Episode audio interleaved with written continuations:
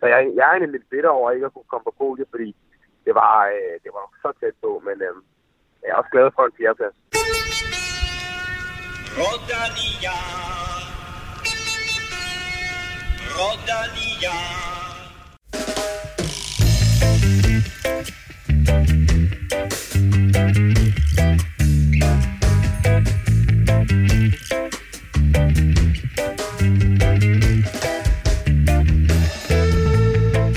De danske forhåbninger om en god start på brostenssæsonen blev skudt ned af sygdom. I stedet blev weekenden den totale succes for The König Quickstep, der på trods af nyt navn fortsætter, hvor de slap i 2018. Emil Vinjebo leverede til gengæld et super flot resultat, da rivalrytteren trods alt viste de danske farver frem på landevejen. Ham kan du høre fra lidt senere i udsendelsen. Mens det altså ikke blev til podieplaceringer udendørs, så var der VM-medaljer til både de danske mænd og kvinder ved VM på bane, også mere om det lidt senere. Vi er glade for, at du lytter med, og vi er ekstremt glade for at kunne præsentere Shimano som vores nye samarbejdspartner. Shimano støtter både Velropa, Velropa Café og naturligvis Velropa Podcast. Og øh, som noget nyt, så kan du også støtte Velropa Podcast nu. Det foregår på tier.dk. Vi er fyldt et år og har givet dig 50 udsendelser gennem de første 12 måneder. Hvis du synes om det, du hører, så kan du nu støtte Velropa Podcast med et valgfrit beløb. Meld dig til på tier.dk eller følg linket på velropa.dk, så donerer du et valgfrit beløb, hver gang der kommer en ny udgave. Vi sætter stor pris på alle beløb, store som små, så find os på tier.dk. Det var et rim. Det var ikke. Ja. Nå. Det staves 10er.dk på forhånd tak. Og nogle af dem, du støtter, det er mine faste gæster, Kim Plesner og Stefan Djurhus. Velkommen til jer begge. Kim, en ja. stor, stor weekend for Velropa, vi lige har været igennem. Ja, puha. Og vi er nærmest ikke færdige, fordi uh, da, vi, vi kører weekenden ud til mandagen også med, med klubaften i aften i, i Velropa CK, som uh, så fik debut med træner Djurhus i går, og lørdag var der mere end fuldt hus til, til omlop hernede. Og, mm. og så har vi brugt sidste uge på at sætte uh, caféen i stand sammen med Shimano og, og en tømmer. Og, og hvordan gik det med de hjemmelavede belgiske vafler? Ja, men det er jo også det jo. Det gik storslået. Selv Stefan, øh, Stefan fik også nogen, selvom Emil havde været med til at lave dem. Øh, så, så der, gik ikke, der gik ikke Vanessa i den. Øh, nej, men det, det, det blev sådan en del. Dem med is var klart mest populære, og, og de blev lavet øh, øh, Bruxelles-style, ikke Liège-style, øh, med flormelis og, og, og luftige. Lækkert. Prøv at høre, det er så dejligt, at den her belgiske forårssæson, den fortsætter, og selvom den ikke fortsætter, så lader vi som om den fortsætter, og serverer vafler på Velropa Café til alle de her cykelløb, vi viser hernede. Øh, Stefan, det bliver også en øh, flot dansk weekend på banen. Ja, det synes jeg, øh, de, øh, de indfriede øh, vel målsætningerne, selvom jeg synes, de var lidt, øh, lidt skuffede, lød det som om. Mm. Men, øh, men jeg synes, det var, det var rigtig flot, øh, specielt øh, 4 kilometer øh, hvor de satte ny dansk rekord, øh, som, som er rigtig flot, men det var ligesom om, at der, der var mange, der satte rekorder den aften, og så Australien, der også øh, slog verdensrekorden klart, øh, så det var, det var vildt nok, ikke? Og... Vi taler meget mere om det senere, men kort ridset op, så fik vi tre medaljer, en sølv og to bronze. Du kan som altid finde os på iTunes, SoundCloud, Spotify eller din foretrukne podcast-app til Android. Husk at abonnere på Europa Podcast og give os også gerne en anmeldelse og nogle stjerner, allerhelst naturligvis fem af slagsen. Husk at du kan følge os på Twitter og Instagram. Det sker på snablag Velropa og på facebook.com Velropa. Mit navn er Claus Elming, og du lytter til Velropa Podcast. Der var mere end fuld hus på Velropa Café lørdag, og forventningerne til såvel belgiske vafler som de talentfulde danske ryttere var tårnhøje. Den belgiske forsæson blev traditionen tro skudt i gang med omlop het Nusblad. Michael Valgren var forsvarende mester, men han var småsyg op til løbet, løbet og øh, formstærke Søren Krav måtte helt meldt afbud på grund af sygdom. Christoffer Jul og Magnus Kort viste sig frem i hjælperoller, men ellers så var der ikke ret meget dansk dominans at spore på de våde belgiske brosten. I stedet så vandt det König Quickstep endnu en sejr, da tjekken Stenek Stibar kørte væk fra, frontgruppen og holdt hele vejen til mål, lidt ala Michael Valgren sidste år. Greg van Avermaet og Tim Wellens spurgte sig til henholdsvis anden og tredje pladsen. Stefan, lad os lige runde danskerne først. Hvad, hvad, hvad synes vi om danskerindsatsen med Chris Juhl som bedste dansker på 34. pladsen? Ja, men øh, det er selvfølgelig ærgerligt, at, øh, at både Valgren og, og Søren, de, de var pladet af noget sygdom øh, op til løbet, øh, som nok var vores, øh, vores øh, bedste øh, bud på, på en topplacering. De andre, skal man huske, er, er jo hjælperyttere, så, så det er ikke dem, der, der ligesom skal frem og, og lave resultater. Øh. Så, så jeg synes, det, det, det var ærgerligt med de to, øh, men jeg synes, det var, det var flot hjælpearbejde. Altså de, de andre danskere, de, de, de gjorde deres job øh, meget flot. Øh. Men, men, øh, men dem, som, de danskere, som skulle have været kaptajner, de, de var så udgået med, med sygdom. Eller ikke udgået, men øh, de var syge. Kim, du havde uh, Sepp van Marke som favorit. Uh, han klarede sig også godt. Han blev nummer 92, 6 minutter og 27 sekunder efter vinderen. Undskyld, der er noget med din mikrofon, tror jeg. Jeg kan ikke høre, jeg kan ikke høre hvad du siger. Nej, men jeg sagde bare, at EF, EF-rytteren Sepp van Marke, som, uh, som vandt i sidste uge, han klarer sig knap så godt Nej, her i omløb. Var... det er satset at tage Sepp van Marke, når han kun vinder et cykelløb hver tredje år. Men uh, jeg, jeg tænkte sgu nu, han har vundet den i 12, jo, ikke? Og var godt kørende, og EF har vundet så mange løb, og så tænkte jeg, den, den tager han jo. Det, men så lige pludselig, så, det var ikke så meget, jeg fik set løbet faktisk hernede, mm. jo, fordi der var så meget uh, gang i den på caféen. Men øh, da jeg får kigget op på skærmen i, et, øh, i en svag stund, så ser jeg bare Van Marke fuldstændig eksploderet, og, og ligger ude i, i rabatten nærmest og, og kører, kører baglæns. Ikke? Og der tænker jeg godt, øh, det er nok ikke ham, der vinder alligevel. Men øh, som jeg lige husker det, så var, øh, så var det ligesom om, at han egentlig havde en hjælperrolle. Altså det er jo sådan en, som man, når, når man taler om de helt store rytter, så taler man om, det er sådan en, altså Stefan Marke burde jo kunne blande sig i topstriden, men det virkede som om, at han havde en hjælperrolle i, i lørdags. I forhold til Langefeldt, ja. Altså jo, og så på et tidspunkt forsøger han at, at få lukket hullet mellem to grupper, hvor han også ligger. Der kan man også godt se, hvis han skal bruge det antal kræfter på det, så, så er det ikke ham, der, der slår Van Avermaet i en spurt til sidst i hvert fald. Og det er også nogle gange, så, så er det sådan noget, man finder ud af undervejs faktisk. Øh, hvis, hvis, man, hvis man kan mærke, at man har dårlige ben, så, så offrer man sig ligesom og siger, prøv at høre, jeg er der ikke i dag, øh, og så finder man på noget andet at gøre, ikke? Øh, mm. Så, øh, så det, det er meget muligt, at han har fundet ud af det undervejs, og simpelthen er gået ind i en hjælperolle, øh, bare sådan undervejs. Og mens vi har fine forårsfornemmelser her i Danmark, så virker det som om, at øh, det var et, et øh, ret hårdt løb, både med hensyn til øh, vind og øh, øh, mudder og øh, vand fra oven, og øh, folk var syge. Øh, der var kun 110 rytter, der gennemførte. Var der nogle overraskelser imellem, Kim?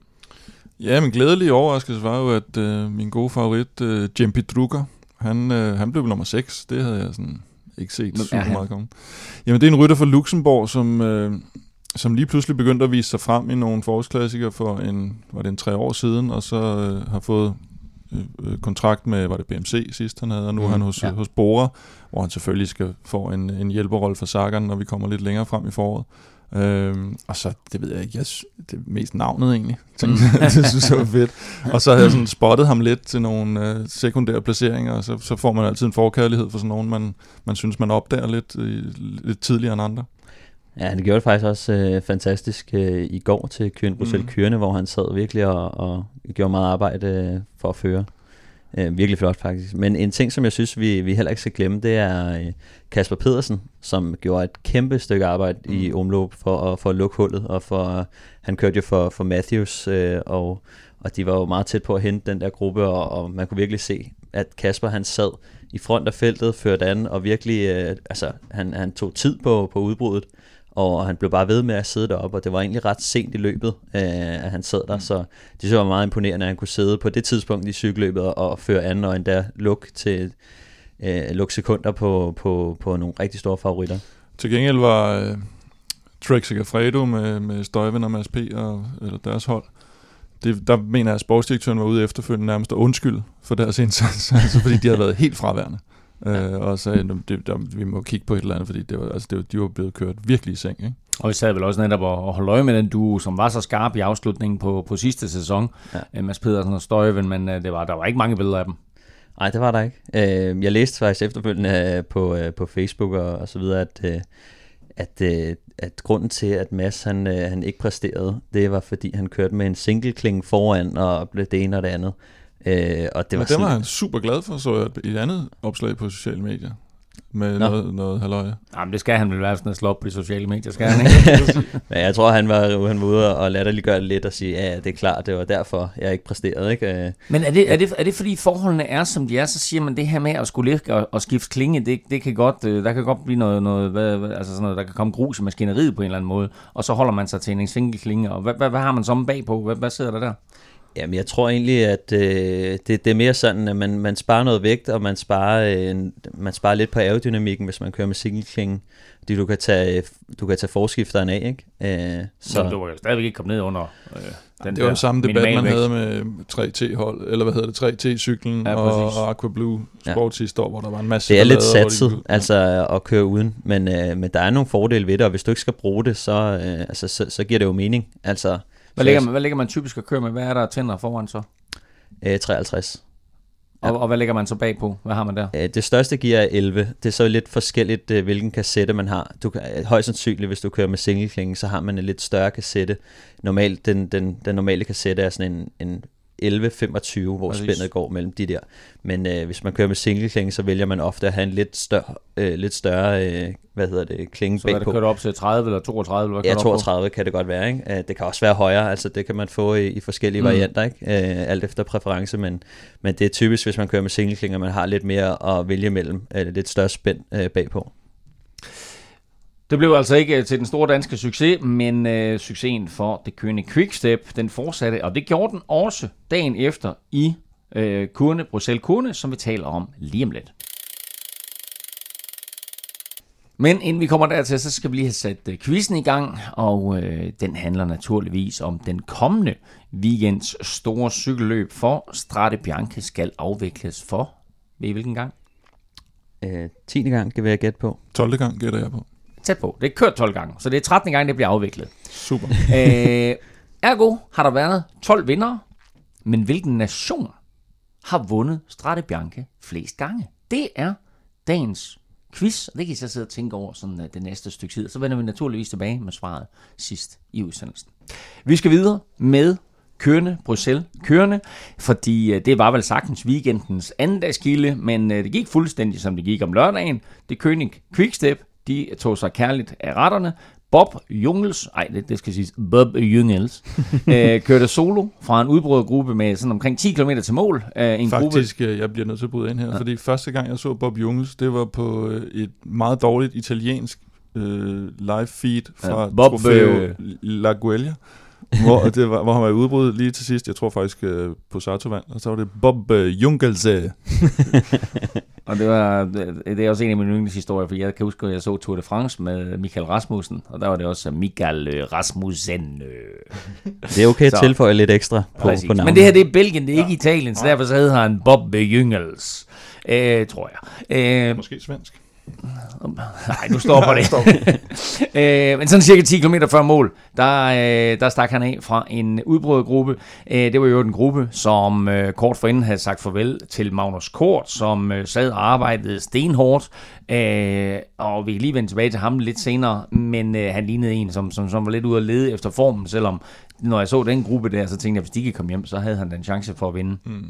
Men fuldstændig som med Stibar dagen inden, så var der sådan lidt øh, uenighed om, hvem der skulle køre efter Jungels, og så kørte han sådan set solo hele vejen ind til finalen, øh, og vandt altså øh, kørende Bruxelles kørende i overlegen stil. Sky overraskelsen Owen Duel blev nummer to, og øh, Niki Terpstra, som nu ikke længere kører for mm. Quickstep, men kører for Direct Energi, han øh, kom ind i mål på tredjepladsen og har altså allerede vist, at selvom han er røget ned i anden division, så kan han stadigvæk godt køre stærkt. Øh, igen, øh, Kim, vi skriver 2019 nu. Der er ikke noget, der er ændret fra 2018. Quickstep, nu hedder de godt nok det König Quickstep. De fortsætter over de slap. Ja. Ej, det var meget, øh, det var meget dominerende i, i kørende specielt øh, og, og lå jo frem som sådan et øh, kavaleri nede bagved i feltet, og, og lavede nærmest bred front med, med alle rytterne, selvom det jo var blevet meget splittet i forhold til, til mange udgaver af kørende. Så, så det, det var svært at se, hvordan, hvordan den skulle rente med hende. Så ja, de fortsætter. Øh, men man kan også sige, nu jeg var inde og, og, og kommentere på en anden tråd inde på Per Bagsager faktisk, øh, og, og der var en, der sådan, ja, men det er hvert år, at de bare dominerer sådan i forårsklasse, men det, vi skal ikke så langt tilbage, før de faktisk øh, fik lidt på puklen, og ikke rigtig vandt nogen. I 2016, der vinder de ingen af de store forårsklassikerløb. Mm. De vinder kun ét World Tour løb på hele sæsonen. Mm. Det er øh, Terpstra faktisk, der vinder øh, Enico Tour. Så, men man husker jo det, der ligesom er sket her for nylig, og, og der er det klart, at, at weekenden var helt vanvittig øh, overlegen fra deres side, og det har det egentlig været i, i halvanden års tid nærmest nu. To rytter altså, der kom øh, alene til mål. Øh, henholdsvis Stibar Jungels vinder altså henholdsvis øh, lørdag øh, og søndag. Øh, hvis vi kigger lidt på Magnus Kort, han sidder derude i en femmandsgruppe. Øh, hvem, er, hvem er den anden af stanerne rytter, han sidder sammen Det er Ballerini, Ballerini som også er sådan relativt hurtig. Mm. Og, Kører han for Ballerini ja, der, det, eller hvad sker der? Det, det tror jeg. Han, øh, også fordi, nu snakker jeg med Magnus der i, var det forrige podcast, eller sidste podcast, og, og der sagde han jo også, at nede i, i de, under lidt varmere himmelstrøg, at, at der, der synes han ikke rigtigt, han havde den. Han var ikke rigtig i form, og, og han håbede lidt, at det var varme, men nu må vi jo se, når vi kommer til Belgien, sagde han også, øh, så, kan, så må vi se, om jeg kan skyde skylden på varmen, eller om den bare mm. ikke rigtig er der endnu. Mm. Og jeg tror måske, han så har erkendt lørdag, at den måske ikke helt er der endnu, og derfor så, så går han ud, som, som du også siger, og prøver at lede efter formen lidt, og prøver at, at, at, at køre sig ved at simpelthen at, at, at køre sig i form i, i konkurrence som, som man nogle gange kan. Ja. Det, det er rigtig smart at, at, at, at bruge udbruddet som, som træning. Det skal man også øh, det skal man også huske på nogle gange, når man ser folk i, i udbrud, at det er nogle gange også på grund af træningen, fordi at han kan køre omløb, og så, øh, så bliver man sat, og så, altså nogle gange så, så er det bedre træning at komme ud i udbrud og sidde og tons løs og få en masse god træning, i stedet for at sidde og gemme sig ned i feltet, og så når du virkelig, når du virkelig bliver sat på spidsen, og du bliver sat der, jamen så har du haft en, øh, en, en, en egentlig en rimelig nem dag, hvor du kun er gået i, i, i rød zone få gange, ikke? hvor at, hvis du kan sidde i et udbrud det meste af dagen, så får du, så får du kørt meget base ind. Så, så nogle gange så... Men hvad er forskellen på at træne i et øh, løb, og så træne til træning? Øhm, jamen, I princippet så burde der jo ikke være noget. Du ville jo godt kunne gå i udbrud til en træning, men, men der er bare en forskel. Der er en kæmpe forskel, når du kører cykelløb. Det er ikke lige hver dag, du sidder med Bob Jungels til Nej, præcis. Nej, men jeg altså, tror også, det, det, er jo det, det er jo det der, altså det helt essentielle er jo det der med, nu ved jeg det jo, fordi jeg har kørt utrolig mange cykelløb. og kørt men, mange udbrud. Men forskellen er jo, også når du kører motionsløbet, det er jo, at du bestemmer ikke selv, hvad der sker. Til træning, der kan du sige, nu vil jeg lige køre et interval her om mm. 10 minutter. Men her, hvis øh, en eller anden øh, Owen Duel, han lige pludselig stikker af i højre side, så er du nødt til at køre med.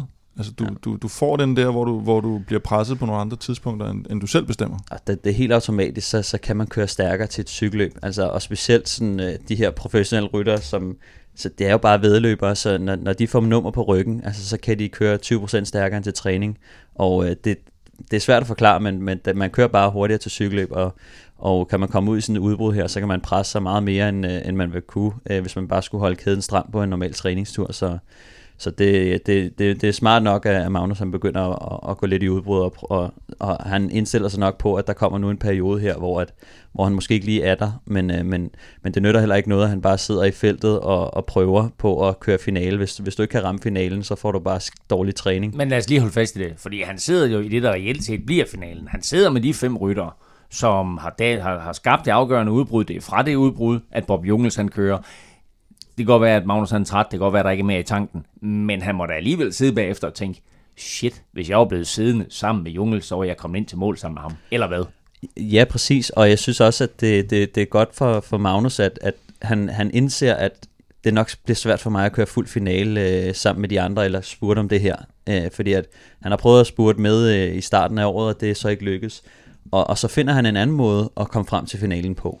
Og det synes jeg også, det, det, det er en, det karakteriserer en, en lidt klog cykelrytter, som siger, det her det er, hvad jeg har øh, at gøre godt med, og så må jeg finde ud af, hvordan fanden kommer jeg i finalen på det. Altså, og, og, og det er jo det, han finder frem til, og, og desværre så er styrken der ikke lige til at, til at følge med til sidst. Øh, jeg tror, han bliver, han bliver sat øh, kort før, at, øh, at udbruddet bliver hentet, men havde han, øh, havde han haft en god dag, så kunne han måske godt være smuttet med, med Bob Jungels, ikke? Og, og så har han siddet i, i finale der også, og kørt et topresultat hjem.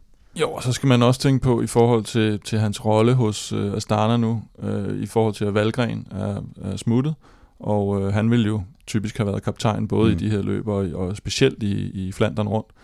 som vi kommer til senere, men nu er Magnus ligesom rykket lidt op i hierarkiet, så han kan godt tillade sig nu at sige, at bruge de her mindre i gåseøjne løb, fordi han ved, der venter større udfordringer i Flandern rundt, hvor han også skal til at få et gennembrud, ligesom han har fået et gennembrud i Grand Tours, så mangler han et gennembrud i, i klassikerne, ligesom Valgren fik sidste år, og det er der, han er på vej hen nu, så det her kan han godt tage som skridt på vejen til det, og ikke gå i panik over det. Øh, og, og hvor tidligere måske, hvor han vidste, han ikke fik sin chance i Flandern, så var det ligesom de her løb, han kunne, han kunne få lov at gøre mm. sig i. Ikke? Det her, det var øh, et, et, et hårdt løb også, ligesom lørdag, hvor der var udskilling, så var der stod udskillingen her, der kom faktisk kun 62 ryttere øh, samlet til mål øh, i kurene. Hvorfor, Kim?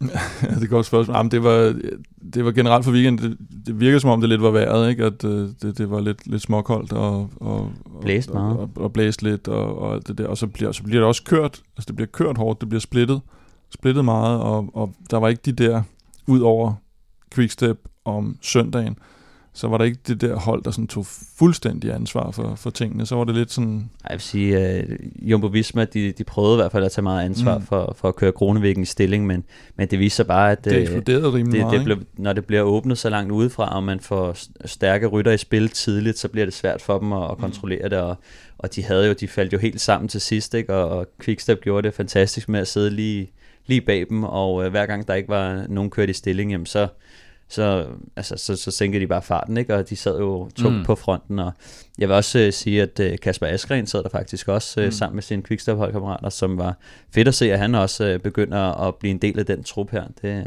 Nå, og, og han var en af de aller, aller første, der var henne i at give uh, Bob Jungels en, en krammer.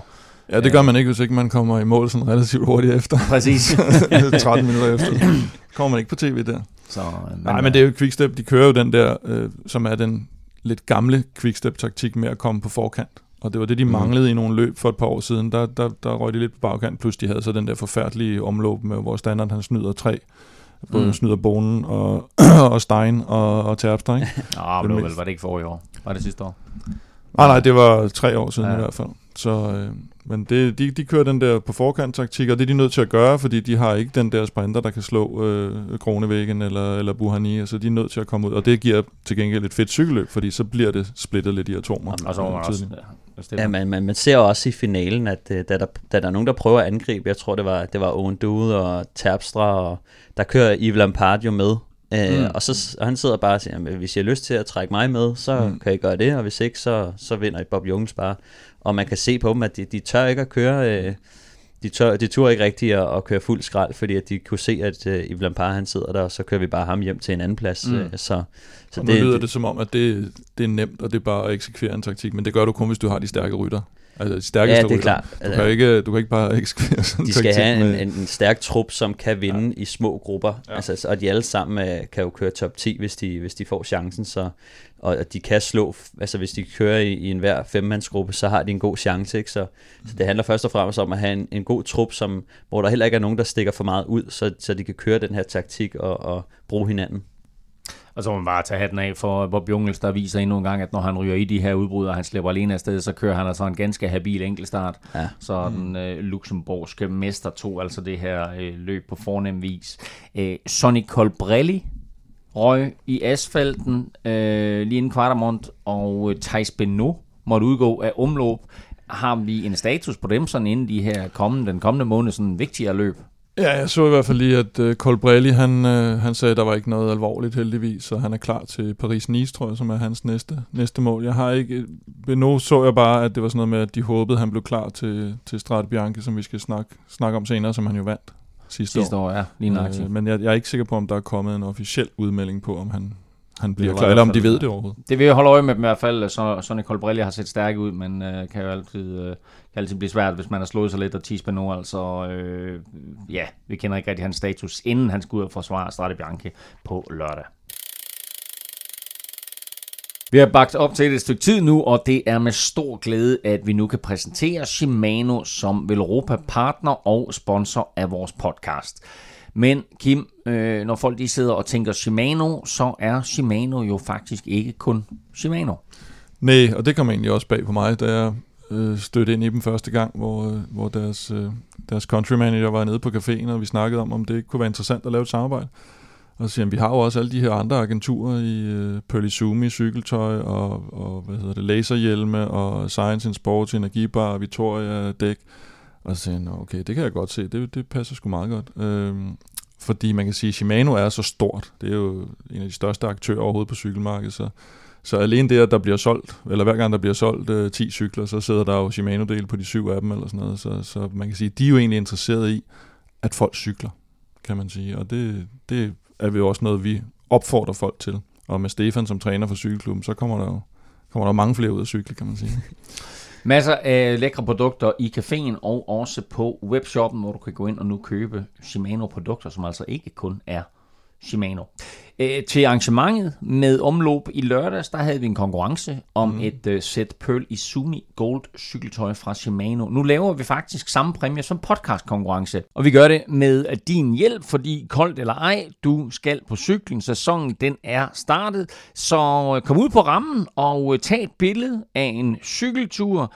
Smid det her billede på Instagram eller Twitter øh, og brug to hashtags. Du skal bruge hashtagget, der hedder Shimano, og du skal bruge hashtagget, der hedder Veloropa. Så ved vi, at øh, det er, fordi du ønsker at deltage i den her konkurrence. Og så udvælger vi simpelthen med hård hånd det sjoveste, eller det flotteste, eller øh, det mest spektakulære billede. Og øh, du deltager automatisk i konkurrencen om det her sæt af Pearl Izumi Gold cykeltøj, der altså har en værdi af 2.000 kroner. Mens der ikke var dansk succes i den belgiske åbningsweekend, så fik Emil Vilnebo kørt rival Readiness på landkortet, da han søndag snuppede en flot fjerdeplads i det franske endagsløb Drome Classic. Vilnebo blev kun overgået af stjerner som Viamos, Madouard og Bargil og kom i mål foran stærke navne som Roman Bardet, Arthur Vechot og Guillaume Martin. Kim fangede Vinjebo lige efter det fornemme resultat i Frankrig, og danskeren fortæller her lidt om sæsonstarten for rival Readiness på pro-konti-niveau vi har været tæt på øh, mange gange her. Vi har jo, vi er jo blevet noget siden øh, på La Guardia, øh, nede i St. Maxim, øh, i, en, øh, i en lejlighed eller en hytte, hvor vi har boet og trænet mellem, øh, mellem løbene her. Og så vi har kunne mærke, at vi er blevet bedre og bedre weekend for weekend. Kørt Udvare i, i sidste weekend, og kunne godt mærke, at øh, det kørte sgu stærkt, men øh, var ikke langt fra, følte vi. Øh, og igen i går i, i Classic Dash var vi også øh, rigtig tæt på at, at køre i top 10. Så øh, vi lovede skælde at gå efter top 10 i dag. Så det fik vi lige, lige med på alle ræber. Så det var, det var fedt, at, fedt at slutte af på en god note her. Og hvor, prøv en gang, altså det er jo nok ikke, øh, det er nok de færreste, der har set øh, løbet her, Drum Classic, som, som du bliver ja. nummer 4 i. Øh, prøv en gang at fortælle lidt om, om finalen, hvordan det udspiller sig med, med nogle af de store navne. Jamen, øh, vi kørte, starter med egentlig, for at tage det fra starten, vi startede med at køre tre øh, runder af, 100, af 50 km, som var lidt sådan vælgerterræn med korte øh, stigninger og positionskamp ind mod dem, og, og det, øh, det passer os egentlig ret godt, og som hold var det rigtig godt til at hjælpe hinanden, og Troels og Kamp hjalp os med at positionere os godt ind på stigningerne i starten af løbet, og, og det gør en kæmpe forskel, så man kan spare nogle kræfter. Og, og så kører vi en, øh, en runde på 50 km til sidst, hvor der var rigtig mange højdemeter på. Og der var det egentlig bare at, at holde sig til og, og lade benene tale. Øh, og, og håbe, at, øh, at det var nok. så, øh, så det var det heldigvis. Jeg, kommer, jeg tror, efter den sidste lange stigning, så vi 40 mand tilbage. Og jeg så er eneste mand. Øh, Tister og Sindre var øh, rigtig tæt på at komme med. Men øh, viser det lige. Øhm, og så er der to korte, stejle stigninger ind på de sidste 10 km. Og, øh, og jeg har heldigvis kørt den godt taktisk, og den bliver splittet gruppen på en øh, hovedvej i noget modsidevind. Og kan egentlig sidde lidt over, øh, fordi alle har, har en mand med, og også det chaufføren i fuld gas, så øh, kan spare på, på kræfterne der. Og så på den sidste kigger, øh, halvanden kilometer fra, fra mål, der, øh, der var det bare at køre til det sorte op ad den, og kommer over den som nummer 4, og er, er 20 meter fra, fra Padil og ham fra Jettichø. Man, øh, man kan simpelthen ikke lugte øh, hen over toppen af fornødkørselen. Øh, og så holder jeg egentlig bare min, min fjerdeplads øh, hen over nedkørselen, og ja, de var så tæt på, men jeg kunne simpelthen ikke lugte. Øh, så jeg, jeg er egentlig lidt bitter over ikke at kunne komme på podiet, fordi det var, øh, det var så tæt på, men øh, jeg er også glad for en fjerdeplads. Så. Ja, for, for det er jo nogle store navne. Det er jo, det er jo uh, Villamo, der vinder, og det er Valentin ja. Madouar, som er kæmpe talent, der bliver, bliver toer, ja. og Warren Bagil, som de fleste kender fra, fra Tour de France og bjergtrøje, og, og, det, og så slår du nogle navne som, som uh, Bardet, som jo på det her tidspunkt, eller om en uge i hvert fald sidste år, blev, blev toer i Strade Bianche, og, og Guillaume ja. Martin, også en, en, en fransk uh, lovende klatrer. Hvordan, øh, du ved jeg godt, du viste dig lidt frem til VM sidste år og sådan noget, eller i hele den periode omkring VM, men, øh, men det er vel stadigvæk lidt nyt for dig at sidde i det her selskab? Ja, det er jo første, jeg er jo neoprof i år, og det er jo første år, hvor jeg skal ud og vise noget stabilitet i, i et profelt, hvor det handler om at være, være god i, øh, i øh, ja, hver weekend. Hvis vi tager en dårlig dag, så sidder man bare ikke med. Så, så simpelt er det. Øh, jeg jeg har været stabil sidste, de sidste løb, men har meget manglet, øh, manglet noget de sidste, øh, lige de sidste 2%, som jeg følte, jeg havde i dag til at kunne sidde med, øh, med de bedste. Og, øh, og så er der så også et taktik i finalen, som jeg får kørt ret godt, så fra det for eksempel kommer ikke med i den øh, 20-mandsgruppe på det blade. Der er jo rigtig mange, der kigger på ham, så han får ikke lov at køre. Øh, så det fik jeg lukreret lidt på, hvilket var super godt. Øh, og så ja, Bulamo er jo sindssygt god på sådan en kort kigger. Øh, så ham kunne jeg ikke øh, røre i dag. Men øh, ja, det er jo ja, super fedt at, at kunne vise, at øh, jeg også skal være med på det her niveau. Og hvad med de kommende her i foråret? Hvad, hvad er dine øh, ambitioner i foråret, og, og, og også lidt for resten af sæsonen? Hvad er dine hovedmål? Jamen, øh, nu har vi slutter ligesom øh, en øh, kampagne med, med cykelløb i Italien og Frankrig. Slutter vi på søndag med øh, GP Industria, øh, som også er et øh, rigtig hårdt englandsløb nede ved, øh, i området omkring Firenze, øh, som minder måske lidt om i dag, tror jeg, med lidt kortere stigninger. Så det tror jeg passer rigtig godt. Så der skal vi ned og, og lave en god præstation igen. Og øh, så skal jeg egentlig lige have en, øh, lille pause. Ikke noget lang pause, men lige for luft. Det har været en hård start og træne rigtig hårdt op imod øh, den her periode. Og så, øh, så skal jeg køre nummer 10 rundt, som jeg også kørte sidste år, som egentlig er et 2,2 løb, men øh, det er meget fint at komme ned og køre øh, mod nogen, man øh, har kørt med hele sidste år, og forhåbentlig har et, øh, et ekstra gear nu, hvor vi har kørt nogle øh, probløb her starten af året. Og så skal jeg køre øh, indværsløbende Volta Limburg, øh, i april, og hvor Panse Fejl er planen indtil videre, hvor øh, jeg også tror, at øh, vi kan lave noget, vi kan overraske som hold. Og øh, Kamp tager på højdetræningslejre, så han øh, bliver forhåbentlig også super skarp til, til den periode, så og hvordan med nu sidste uge, eller var det forrige uge, det kan jeg dårligt huske, der kom, øh, det var forrige uge, der kom uh, nyheden om uh, Turstart 2021 til, til København. Uh, den nyhed, den ja. sidder du vel godt over, der skal du være med. Ja, altså hvis holdet skal køre, så er det jo øh, så er det i hvert fald en mulighed. Nu har jeg jo ikke kontrakt med til 2020. Det, er, øh, det går kun til 2020. Så nu se, om de øh, hammer, hvis de også skal køre turen i 2021, men øh, der er langt til det til 2020. Der kan godt nok ske meget indtil da.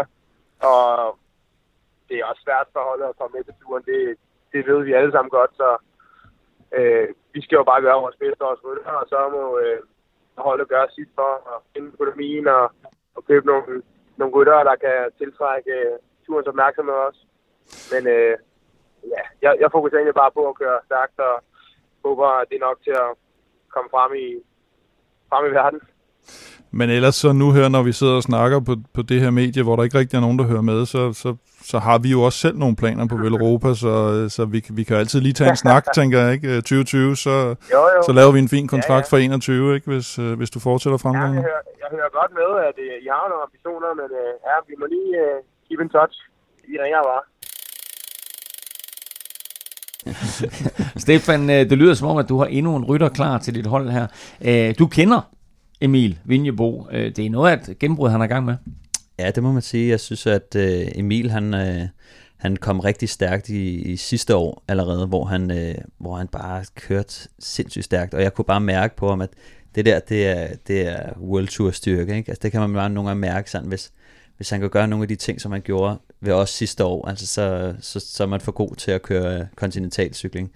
Og øh, det, det kunne man bare mærke, og, og den har han så fulgt op på her, hvor, at, øh, hvor han bare går direkte ind og kører med i, i verdenseliten, ikke? og øh, det viser bare, hvor, hvor stort et talent han er, og, og ja, jeg glæder mig rigtig meget til at se ham øh, de, i de næste par løb, øh, men Vinjebo, han er en, en, en form for ja, en enkeltstartsrytter, men, men også en, en, en rigtig stærk rytter, der kan køre noget sidevind, og nogle af de her, øh, kan også godt køre noget sådan det her belgier øh, øh, løb, ikke? Øh. Og, og altså, vi må sige, det er, det er endnu et skud på den her danske talentstamme, men Kim, ham her, han virker måske som om, at han øh, er lidt af et supertalent, for det er ikke helt små navne, han bider skære med her.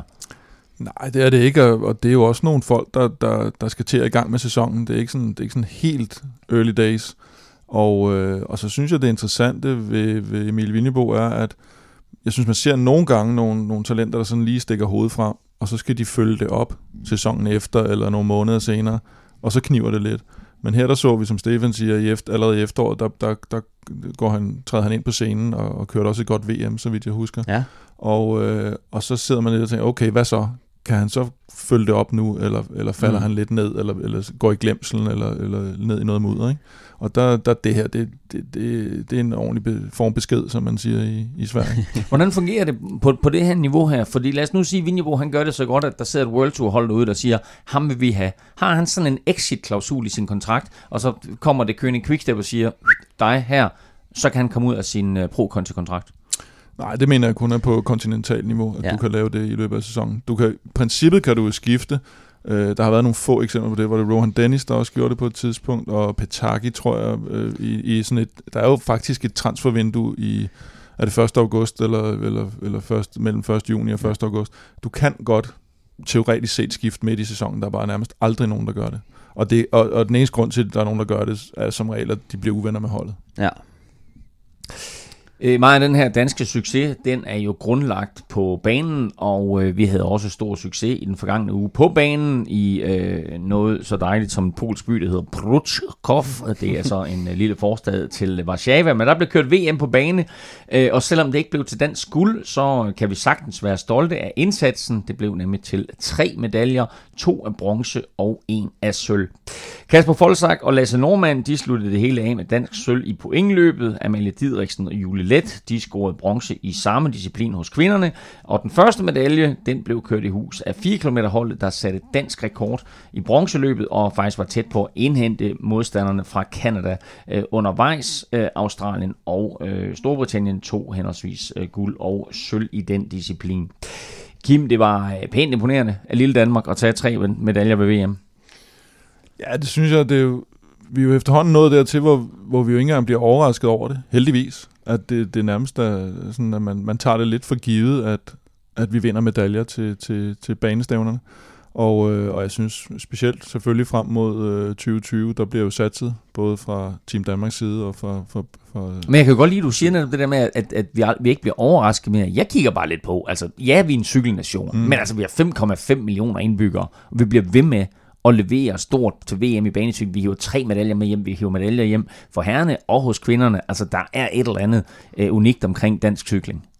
Jo, men vi har jo også vi har nogle gode faciliteter herhjemme. Vi har, og det er et fokusområde, hvilket det måske ikke er i, i alle lande. Og så, øh, og så er det klart, at, at de målsætninger, der bliver sat op, de bliver, de bliver fuldt til dørs af, af en dygtig organisation og nogle, nogle dygtige rytter, der også vil satse på det. Fordi det hjælper jo ikke noget, hvis de gode rytter siger, nu vil jeg køre mountainbike, eller nu vil jeg køre... Altså, der, der skal jo selvfølgelig være, være et, et, et cykelryttertalent er sådan mm. relativt, øh, om, om du kører det ene eller det andet. Og der skal være nogen, der siger, nu, nu går vi sgu efter noget, noget Tokyo 2020, og nogen, der samler sig på, på Gole Creek-holdet, for eksempel nogle af de unge også, og, og, og netop har en strategi omkring det at køre sammen. Og Stefan, så må vi også bare sige, at det siger noget om ambitionsniveauet for øh, såvel øh, ledelse, men øh, øh nok aller, allermest øh, rytterne, at de virkelig nærmest skuffede alle sammen over, at det ikke blev til mere end henholdsvis sølv og bronze. Ja, jeg tror sådan øh, generelt, så de gik jo også ud og sagde, at øh, hvis det hele gik godt, jamen, så kunne de vinde i, i alt det, de stillede op i. Ikke? Så, øh, så der kan man allerede høre tankegangen der, at den, du næsten øh, sat dig selv op til, at, til en skuffelse. Øh, men, men jeg synes, de, de leverer, hvad de skal. Altså, de kører en ny dansk rekord, og øh, jeg kunne forstå... Altså, det, det, er, det er 4 km holdet nu. Ja. ja. Øh, jeg kunne forstå, at, øh, at, at forholdene måske også kunne have været meget gode, siden vi ser så mange rekorder. Nogle gange, så, øh, så, så er der jo nogle baner, der, der er lidt hurtigere end andre. Mm. Øh, og sådan noget som, hvis der er mange tilskuere, det bringer varmen lidt op i hallen og så videre. Der er nogle faktorer, som gør, at, at det bliver lidt nemmere at køre stærkt. Ikke? Så, men, men, men det er jo sådan set lige meget, om det er en dansk rekord eller ej, øh, fordi at de, de skal køre mod Australien og mm. Storbritannien, så så jeg vil sige, at styrkeforholdet er i hvert fald sat nu, kan man sige, hvor, at, øh, hvor Australien de, de fører klart. Altså de slog mm. jo øh, danskernes tid med, med to sekunder, så, øh, så der er langt op til guldet i hvert fald. Der er noget at arbejde på, men jeg synes, de viser en låne takt og, og slår øh, deres egen rekord. Øh, Amalie Didriksen og Julie Let sikrer øh, dansk bronze i pointløbet, og øh, Kasper Folsak og Lasse Normand sikrer dansk sølv, øh, de to hos herrene. Øh, et par ord om det. Ja, så jeg synes, øh, øh, Julie Letter og Amalie gør det egentlig meget godt. Øh, det, det, det er svært at konkurrere med øh, Kirsten Wild og øh, Amy Peters derinde. Øh, I hvert fald Kirsten Wild er, er rigtig dygtig inde på banen. En, en lidt stor øh, pige, kan man godt sige, øh, som er, har meget styrke Kraftfuld. inde på banen. Kraftfuld. ja, lige præcis. øh, men, men flot, de tager en medalje der. Øh, man kunne måske have håbet på, på en sølvmedalje, om ikke andet, men, øh, men jeg synes, det var, det var flot. Og, øh, og de to drenge... Øh, Norman og, og Folsak, synes jeg også gør det rigtig godt. Og jeg øh, så, jeg så øh, interview med Folsak bagefter, ikke? Ja. Han ligner jo en mand, der blev nummer 4. ikke? Altså, og de sidder der, de har lige vundet VM-sølv, men de, ja. de er jo mega skuffet over, at de ikke vandt guld. Jamen, det er fordi, at de er så gode, at de, de, de godt kunne vinde guld. Altså, de havde virkelig gode muligheder for det, men, øh, men det er også, øh, altså Roger Kluge og øh, Theo Reinhardt, tror jeg, der vinder guld, de er også rigtig, rigtig stærke, og Theo Reinhardt kommer fra en, fra en rigtig, rigtig god, øh, nok hans bedste seksdagsløbs øh, sæson nogensinde, og Roger Kluge er jo også en, en World Tour rytter, som, øh, som, som har kørt meget på bane, men, men måske ikke sat sig så meget på det de senere år, ikke? Men, men rigtig stærk, og jeg synes også, at de slår øh, Kennedy Ketele og Robbie Gys, som, øh, som kommer fra Belgien, som også er rigtig, rigtig gode. Så de, de er lige deroppe i verdenseliten, mm. og, og jeg tror, de er skuffet, fordi de ved, de kunne vinde det. Men, øh, men det, er også et, det var også et rigtig stærkt felt, så, så jeg synes stadig, det er flot. Så vender vi lige et par øh, hurtige nyheder, hvor den øh, første er knap så spøjs, og den anden er spøjs. Øh, vi lægger ud med den knap så spøjs, fordi de fleste har nok set billederne af den østriske langrendsløber Max Hauge, der bliver taget på færds gerning for rullende kameraer, mens han er i gang med at bloddope sig under langrens VM, og øh, så tropper politiet altså lige pludselig op på hans hotelværelse. Nu har den her sag også spredt sig til cykelsporten, hvor østriske Stefan Dinifel, der vandt en etape i Vueltaen for to år siden, har indrømmet bloddoping. Denifel havde egentlig fået kontrakt hos øh, CCC-mandskabet, men øh, den blev altså her tidligere på året ophævet af personlige årsager. Øh, Kim, jeg troede jo, at det her med øh, det biologiske pas, det sikrede, at vi ikke længere skulle bakse med den her slags sager i cykelsporten. Ja, det har, det har selvfølgelig også lagt en dæmper på, på råderummet, øh, kan man sige, for at, at gå ud og fyre på. Det er der ikke nogen tvivl om. Øh, men det er blevet fremstillet netop som om, at nu, nu er der ligesom styr på nærmest ikke kun bloddoping, men alle mulige øh, former for doping, fordi man nu kan, kan, skal lave det her biologiske pas. Men det blev også lavet, øh, hvad skal man sige, på et tidspunkt, det startede jo lidt med, med Rasmus Damsgaard, der hos Bjørn Rises hold efter Operation Puerto i 2006, hvor Ries øh, blev slynget ud i en, en ret stor krise, fordi Barso blev, blev smidt ud af Tour de France, og Ulrik røg ud og alt det der.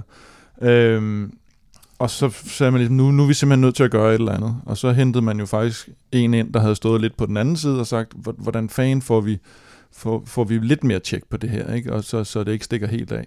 Men, øh, men den der illusion om, at det så bare fjerner doping, det kan vi jo se her, og, og det har de fleste sådan med, med indsigt i det også godt vidst, at der er, der er stadigvæk en masse smuthuller, der er stadigvæk nogle, nogle underlige dispensationer, for eksempel i forhold til højdetræning at du bare skal være over 1000 meter, øh, øh, øh, skrive dit biologiske pas, du har været over 1000 meter i x antal dage, så siger de egentlig, om så kan vi sgu ikke rigtig se noget på det, selvom øh, højdetræning ikke påvirker din blodværdi ved det. Og der er utrolig mange også, som øh, har øh, astma og diverse andre sygdomme, som de så får lov til at tage diverse. Så, så, så. Så, så, så. så, så, så. ja, så skal, du, skal du ikke begynde at pille ved det der. øh, men altså, øh, det, altså, jeg synes, at det vilde her, det er, at, at, at godt nok så øh, stammer de her billeder fra en langrendsløber, men han sidder der med posen og doper sig, og når man ser det, så er der ikke nogen tvivl om, der er ryttere og, øh, og, og, og andre personager involveret i det her, som har fundet en måde at omgå det biologiske pas på. Mm. Bruger skiløberne også øh, det biologiske pas? Altså, det ved jeg jo ikke noget om. Øh, det tror pas. jeg faktisk, det tror jeg. Pas. det tror jeg faktisk, de gør. Jeg okay. tror, jeg tror, de også har underlagt ret strenge krav. Ja, men altså, det, det, det, det, der er jo noget af det der mikrodoping, øh, mm. som, som folk måske benytter, ikke, hvor man kan sige, at man kan få en lille, en lille effekt øh, øh, ved, at, ved at altså, gøre det. Det, det, det meste, det, i hvert fald de fleste, der vil prøve at afsløre det her, spekulere i, det er jo det der med, at du netop bruger for eksempel højdetræning til at sige, jamen når du er, de har ikke fundet den, de har ikke fundet den der metode endnu. Der er nogle danske forskere, som faktisk er i gang med at, at se, om de kan finde ud af den der med at, at vise forskellen på, at de her udsving i blodværdierne er kommet, fordi du har været på højdetræningslejr, det har påvirket dine blodværdier, eller er det fordi, du har øh, mm. lavet bloddoping. Er, er det ikke bare at kigge på underarmen? Eller? Men nu kan man, altså, der, det kan man ikke rigtig se forskel på, og derfor kan man jo godt forestille sig, at der er nogen, der udnyttede det og sige, hov, jeg skriver lige, at jeg har været på højdetræningslejr, og så kan jeg så... Så skal du ikke mikro, se Italien i hvert fald. Mikrodosere noget, og så... Øh, det er bare lige for, at, ja. og, øh, du sagde, at det ikke øh, har nogen effekt på blodværdierne før, ikke? Det, det er jo noget med, at de røde, altså hematokritværdien, den faktisk stiger. Jo, men det er noget med, at du skal, for at du har en, øh, en præstationsfremmende effekt ved at være på højdetræningslejr, øh, der er lavet en masse studier om det, øh, der, der siger de fleste studier, der skal du være oppe i at en 3-4 uger i hvert fald, Nå, og noget ja, med 2-3.000 meter, ja. øh, for at det har en, en præstationsfremmende effekt, du kan, du kan, du kan sådan videnskabeligt bevise. Mm. Øh, og der har man så valgt at lægge nogle regler, der siger, at bare du er over 1000 meter, så får du en slags dispensation i det biologiske pas, at de siger, okay, der kan være noget med, at hans værdier øh, stiger eller falder, fordi han har været over 1000 meter i en uge eller sådan noget. Og det giver jo ikke rigtig nogen mening i forhold til videnskaben. Så er der en hel masse andre ting omkring højdetræningslejre, der gør, at det formentlig isoleret set også er et meget effektivt træningsredskab, fordi du er, isol- du er netop isoleret, du er væk mm. hjemmefra, du kører i bjergene osv. Det er der en masse gode grunde til. Men der er også mange, som, hvis man spørger dem og siger, om virker højdetræning? Ja, ja. Og siger, hvordan ved du det? Jamen, det kan jeg mærke. Mm. Eller sådan, altså, hvor det ikke er sådan, at der, der er ikke en eller anden læge, der har målt, at du rent faktisk er, men, men man har måske en placeboeffekt, måske ikke at, øh, at, at man synes, det virker. Men det er det, at man ligesom er væk hjemmefra, og, og, og alt støj og sådan noget, det, det gør selvfølgelig, at man træner mere effektivt. Altså, det, det virker. Det, det, det, det ja, ja, nå, men det, og det var, ikke, og det var netop ikke for at skyde højt træningslejre ned. Nej, nej. Det var, det var, det var, nå, det, hvad var det, det, det lød som om du sagde, at det virker ikke rigtigt, det er, nej, det er placebo. Men, men, men, nå, nej, nej. det er så dejligt, fordi du, du kan jo rent faktisk øh, ud fra øh, Jeg tror, det var doping, der virkede. Fortæl, at det virker. Kim aner ikke, om det virker. Nå, men Stefan, din navnebror, øh, Stefan Diniffel her, det er jo ikke, fordi ja. han ligefrem gør øh, cykelsporten en tjeneste. Er det her og det er jo svært. Men er det et enligt eksempel, eller må vi bare konkludere, at bloddoping og EPO det stadigvæk er udbredt? Jeg tror ikke, det er så udbredt, som, som folk gør det til nogle gange. Altså, det, det tror jeg virkelig ikke. Det, som jeg ofte kigger på øh, med de her rytter, det er, det er at se, øh, kommer de lidt ud af det blå? Altså, og det, det kan man ikke altid se, men hvis man kigger på, øh, på Stefan Dinifels øh, karriereudvikling, så, øh, så, så var den på vej ned ad bakke, og øh, han har haft nogle dårlige år, hvor han har kørt for IM Cycling, og kommer til Aqua Blue, som så altså også er i krise. Og øh, han skal finde ud af, om øh, hvordan fanden får jeg en ny kontrakt. Altså hvis, hvis jeg skal blive ved med at cykle, hvad fanden gør jeg så? Altså så skal man have nogle gode resultater, og hvis han ikke, hvis han, så kan man nogle gange godt tænke, okay, så gør jeg lige det her, og så får jeg en ny kontrakt, og så kan jeg fortsætte. Ikke? Og så jeg tror, folk de bruger det som en, som en undskyldning over for sig selv, men, men mange gange så, så er det et udtryk for desperation øh, meget mere end det er et udtryk for, at nu går jeg ud og snyder og storheder og det ene og det andet. Jeg tror, at det er mange gange er, er noget, de, de gør for at prøve at redde deres øh, karriere, som, som måske er ved at lagt mod enden. Og øh, Stefan Diniffel, som nu er blevet 31, det er jo lidt mærkeligt, at han lige pludselig får et kæmpe gennembrud. Øh, Men bjergetap i USA, det, var øh, ikke, det var ikke bare sådan en eller anden uh, tilfældighedsetap, hvor han røg med i, i, i et udbrud, der, der, der så fik lov at køre eller noget. Det var, det var en bjergetap, og, og, det var, og flot, flot, som blev hyldet, og folk ja, ja, ja. var ellevilde, og det var det smukkeste nærmest, jo ikke? Ja, altså det, det er ikke for at sige, at uh, man ikke kan komme... Uh, altså ud af det blå, eller at man ikke kan lave store resultater og sådan noget, men, men nogle gange, så skal man også lige holde øje med, hvilken historie rytterne har, fordi at jeg tror oftest, så er det de her, øh, de her historier, de kommer op, fordi at folk, de, de, de har måske ikke så mange penge tilbage, og de, deres karriere måske slutter måske, hvis de ikke får et godt resultat lige i år, ikke? Og så tror jeg nogle gange godt, at de kan blive drevet ud i det, så jeg tror mere, det er de her enkelstående tilfælde, der sker, øh, som er sådan lidt nogle triste historier i virkeligheden, ikke? Som, mm. øh, som, hvor de prøver at redde det med, med, med alt, hvad de kan. Øh, og, og på det tidspunkt så bliver drevet ud over den moralske grænse, som der måske er. ikke. Øh, mm. så men, men altså mig personligt, det, det irriterer mig. Fordi mm. nu har vi efterhånden kommet derhen, og vi siger, okay, men cykelsporten er ren, og, og så kommer der nogen, der siger, nej, den er ikke ren, alle doper sig. Øh, og så siger vi, nej, øh, de doper sig ikke. Altså, vi har efterhånden fået styr på det, og så kommer der sådan et tilfælde her, så skal vi pludselig igen som øh, entusiaster til at forsvare, mm. at nej, øh, jamen, altså, cykelsporten øh, er øh, forholdsvis ren, må, mm. må vi så vurdere det. Men, altså, fordi, og det er sådan bare ud fra et fanperspektiv. Hvordan reagerer rytterne, når, når sådan noget her kommer op? Hvordan reagerer de over for hinanden i feltet, hvis der er en, der bliver nappet? Øh, altså, jeg synes, øh, det, det er sådan lidt uh, mærkeligt. Jeg synes, man som cykelrytter er man meget træt af at høre på det der, fordi altså, jeg har sgu aldrig dopet mig, og dem, jeg kører med, har aldrig yeah, dopet right. sig. har du indrømmet doping, men var det for to-tre uger siden?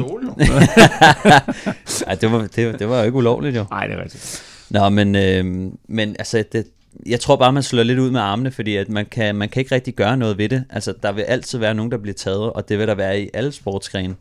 Øh, det som der er med cykling, det er, at man, man får en lidt større fordel ved altså, udholdenhedssport ved at dope sig på, med de her øh, midler, ikke? Men, men der er også kommet så meget fokus på det, og, og de her øh, skandaler, som der har været før i tiden, de tager mange år at komme sig over, ikke? Men, men der er bare kæmpe stort fokus på det, synes jeg også. Øh, lidt for stort. Og, og som rytter, der er man bare sådan lidt der er ikke rigtig noget at gøre. Man kan bare passe sig selv, ikke? Og, og, og tale Men ved man, når man kører rundt i feltet, ved man, okay, ham der, og ham der, og ham der, de tager noget. I, nej, nogle gange så kan man godt have sådan lidt tænkt at det kan fandme ikke være rigtigt, ikke? Men, men det er det jo nogle gange, så man kan, aldrig, man kan sgu aldrig rigtig vide det. Øh, nogle gange ser man nogle suspekte ting, og så kan man nogle gange godt sidde lidt, øh, lidt sur i, i hvad hedder det, campingstolen efter et cykelløb og, og sige, det var det kan ikke lade sig gøre, mand. Altså, jeg var meget bedre, ikke? Det er også ens ego, der nogle gange taler lidt ud, men, øh, men, men, men nej, man kan ikke vide det. Øh, det kan man aldrig. Så opstår der jo de der, vi har også selv været inde på det med Aru, Sakarin. Altså der opstår de der ja. både rygter om, det var om Aru for et par år siden nede i Trentino, hvor det er andre rytter fra andre hold, der begynder sådan at, at sige til hinanden, mm. ved jeg, fordi jeg blev kontaktet af en, en rytter, der var dernede og sagt, de der over hos, jeg tror faktisk det var Skyholdet, sidder nu og snakker om Ardu eller et eller andet, om at han har fyret på, og nu ryger han ud af Trentino, og så ganske rigtigt gik der to dage, og så røg Så der er nogen, der har, og Greg Henderson, der også var ude og var virkelig ja. efter ham, ikke, og sagde, nu skrider du bare ud af cykelsporten, hvis ikke du kan finde ud af at passe, passe det Så der er nogen, der, der, der og det, det, det snakker nogle af de der rytter selvfølgelig om, at der, der, der er nogen, der er lidt mere suspekte end andre. Og jeg tror personligt i forhold til, nu ser jeg det fra sidelinjen, eller følger med i, hvad der sker i medierne, hvad der kommer af, af, af, af sager. Og, og som Stefan siger, jeg tror også, det, er, det er jo på et meget lavere niveau.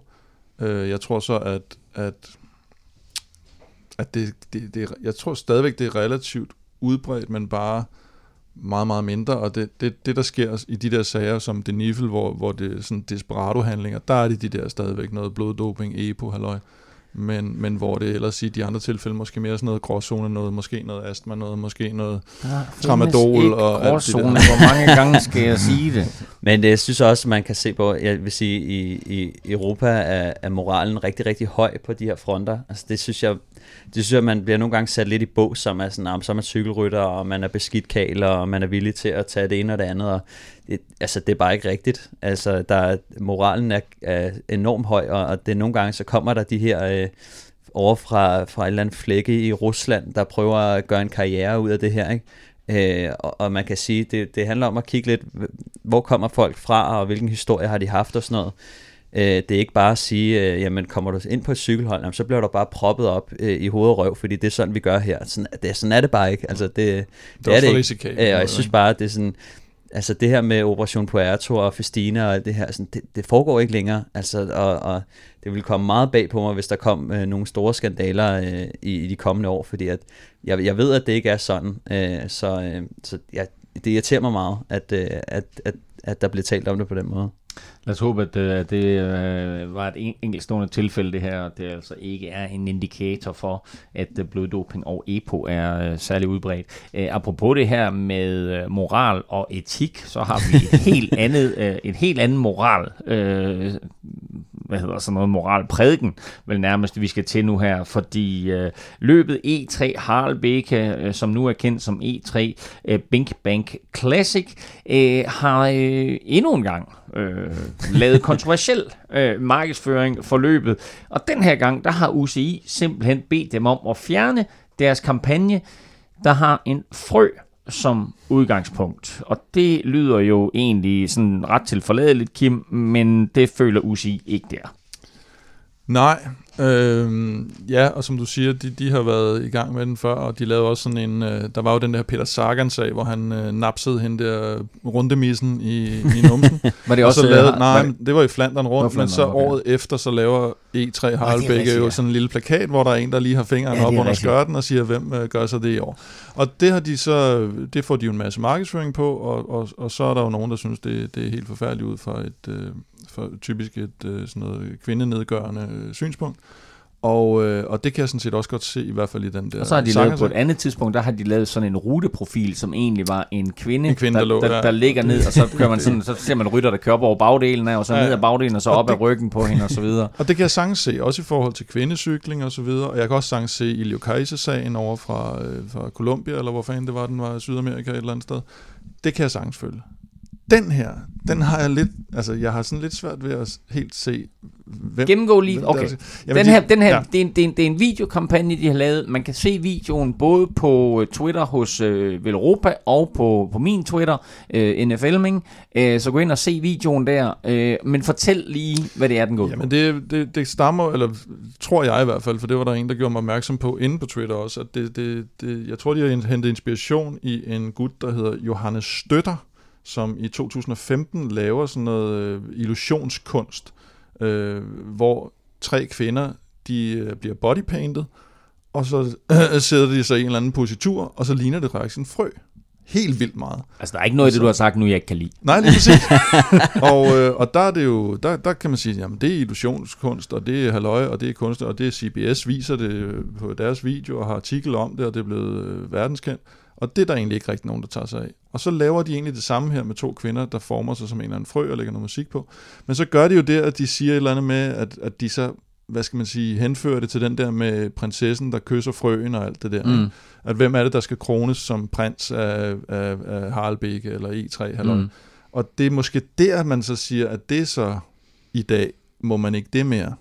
Ved, det ved jeg jo ikke noget om. Altså, så, så kan vi ikke have den mere med det der med... Så hele det der med frøen. at kysse en frø, det, Det er det, der er det, galt, det, måske. det, det skal man nu krænkes over. Eller også så er det, at der, jamen jeg er lidt i tvivl om, det er kvinderne, der er kede af, at de ikke er kvinder, og, og, og fordi de er frøer, eller om det er mændene, der ikke må Ja, være frø, frøer. frøen er sammensat, som jeg lige ser, det er en kvinde, der ligger ned, og en To mand, der ligger... kvinder. Er det to? kvinder. Er det to, kvinder. Er det, to kvinder? Ja, Det så vi, er også, bedre. vi kan også have alt det hele det her Ej, så kan jeg godt forstå, at der er nogen, der er krænket. LG, LGTBQ-samfundet, okay. ved jeg heller ikke, hvad holdning har Så er en til. stor forskel på, øh, på 2019 og 2015. Ja, åbenbart. Det er MeToo jo. Ja.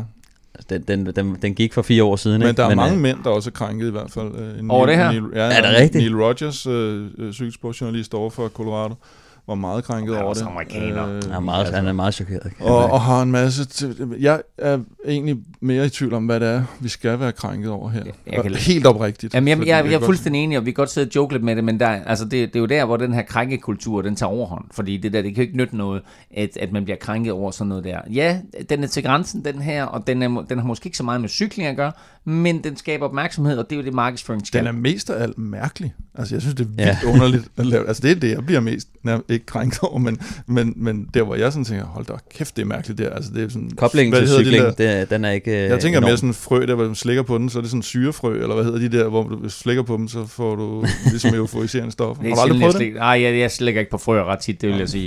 øh, eller det vil sige, øh, da jeg gik i gymnasiet i Herning, der hed første gear faktisk frøer, så dem slikker jeg på et par stykker af. Men, men Nu tror nu, jeg, der er nogen, der nu, bliver nu stopper det. Nu stopper det. Prøv at høre. Gå ind og se videoen, som sagt. Kim har lagt den op på øh, sin Twitter-profil, og jeg har lagt den op på min Twitter-profil. Det er kvinder bodypainted som en frø, og det er UCI blevet skide sur over, så nu har Ja, de har bedt dem om at fjerne det, Ja, simpelthen. ikke bare, ja, det er det, Ja, ja, ja. ja. Siger. Ikke bare blevet sur over det, de har simpelthen bedt uh, Bing Bang Classic om at fjerne den. Jeg har ikke set den kommende reklamekampagne for E3 Harlebække E3 Bing Bang Classic, men det bliver spændende at se, hvad de finder på. Hvem bliver kåret som prins af Harlebække?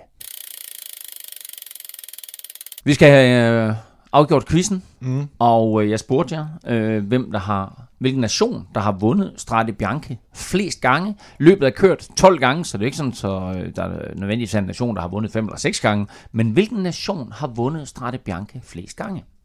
Schweiz. Schweiz, siger Stefan. Kim, hvad siger du? Schweiz? Nej, øh, så siger jeg... Øh, så siger jeg Italien. Godt. Og Stefan, du siger Schweiz, hvorfor? Nej, så siger jeg Belgien. Du siger Belgien? Ja, jeg siger Belgien. Okay. Ja, jeg, jeg siger, fordi at jeg ved, at Fabian Cancellara, han, øh, han kørte det de første år, hvor det ikke var så stærkt besat, hvor at, øh, han vist vandt. Øh, jeg ved ikke, om han har vundet to eller tre gange, men jeg ved i hvert fald, at han har vundet det før. Ja. Men øh, det, det er super, super skarpt, det der, Stefan, fordi Schweiz har vundet tre gange, alle tre gange. Af Fabian? Af Fabian Cancellara. og Belgien, Kim, var faktisk også et rigtig godt svar, for de har vundet to gange. Mm. Så, men Schweiz Jeg var det rigtige Schweiz. svar. Så, Yes. øh, så øh, super. Så er jeg tilbage. Stefan, du, øh, du vandt quizzen, og øh, dig, der sidder og lytter med derude, du kan faktisk også vinde noget, fordi som jeg nævnte tidligere, så kan du støtte os på tier.dk. Øh, beløbet, du støtter os med, er valgfrit. Du donerer hver gang, vi udgiver en ny podcast, men som øh, tak for alle donationer, der trækker vi lod løbende om øh, fede præmier blandt alle, der støtter os. Du finder link på både velropa.dk og på tier.dk. Og den første præmie, vi trækker lod om, det er en Peter Sagan-bog, vi trækker lod her første gang blandt de første 25, der tilmelder sig. Og du finder altså som sagt linket enten på velropa.dk eller på tier.dk, så gå ind og støt Velropa Podcast. På lørdag går det løs igen med, hvad vi vel godt kan kalde en ny klassiker, når det professionelle felt skal køre Strade Bianche. Sidste år fik vi den øh, hidtil øh, bedste udgave af løbet med øh, slagregn og blæst og mudder, der kæmpede blot 53 ryttere sig i mål på de toskanske grusveje. Thies Benoit vandt en øh, flot sejr med Roman Bardet på andenpladsen, og så cross-rytteren af Wout van Aert som en overraskende nummer 3. Van Aert han var i øvrigt så smadret, at han faldt af cyklen på den sidste stejle rampe op mod mål i Siena, øh, fordi han angiveligt fik krampe i begge ben. Øh, Kim, det her, det er vel næsten for meget at forvente et lignende drama i år. Ja, det må man sige. Jeg synes altid, der bliver godt cykelløb, og det, det, det har netop, det er meget få løb, der på så kort tid øh, skriver sig ind sådan i, den der nærmest for klassiker mytologi.